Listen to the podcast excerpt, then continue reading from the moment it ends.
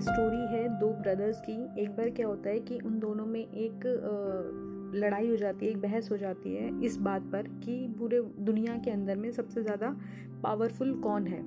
और वो दोनों इसके ऊपर बहुत बात करते हैं, बहुत चर्चा करते हैं बट उन्हें कोई इसका आंसर नहीं मिलता। और वो ये सारे अपने जो क्वेश्चंस हैं सारी बातों को लेकर के अपने पिताजी के पास पहुँचते हैं और दोनों के दोनों वहाँ जा कर के अपनी ये प्रॉब्लम बताते हैं कि पिताजी हमारे पूरे वर्ल्ड में जो है सबसे ज़्यादा पावरफुल कौन है?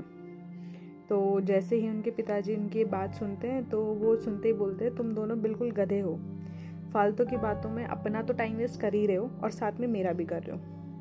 तो दोनों जैसे ये बात सुनते हैं, दोनों को बहुत गुस्सा भी आता है कि पिताजी ने कैसे हमें जो है गधा बोल दिया। तो उन्हें बहुत गुस्सा आता है बट क्योंकि भैया वो बड़े थे तो वो जैसे तैसे अपने आप को शांत कर लेते हैं और अपने काम में लग जाते हैं। थोड़ी देर बाद उनके जो पिताजी होते हैं, वो दोबारा उनके पास आते हैं और फिर उन्हें बोलते हैं कि, तुम दोनों कितने इंटेलिजेंट हो।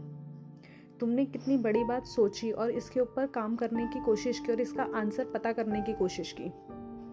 तो जैसे ही वो ये बात अपने पिताजी के सुनते दोनों बहुत ही खुश हो जाते हैं कि जैसे ही अपनी तारीफ़ सुनते हैं कि पिताजी ने हमारी तारीफ़ की, हमारे इस सवाल पे तो उन्हें बड़ा अच्छा लगता है। तो उन्हें खुश देखते हुए जो उनके पिताजी होते हैं, वो बोलते हैं कि, बेटा देखो, यही दुनिया में जो है, सबसे ज़्यादा पावरफुल चीज़ है, और वो है हमारी बोली, हमारी वाणी, कि हम क्या बोलते हैं?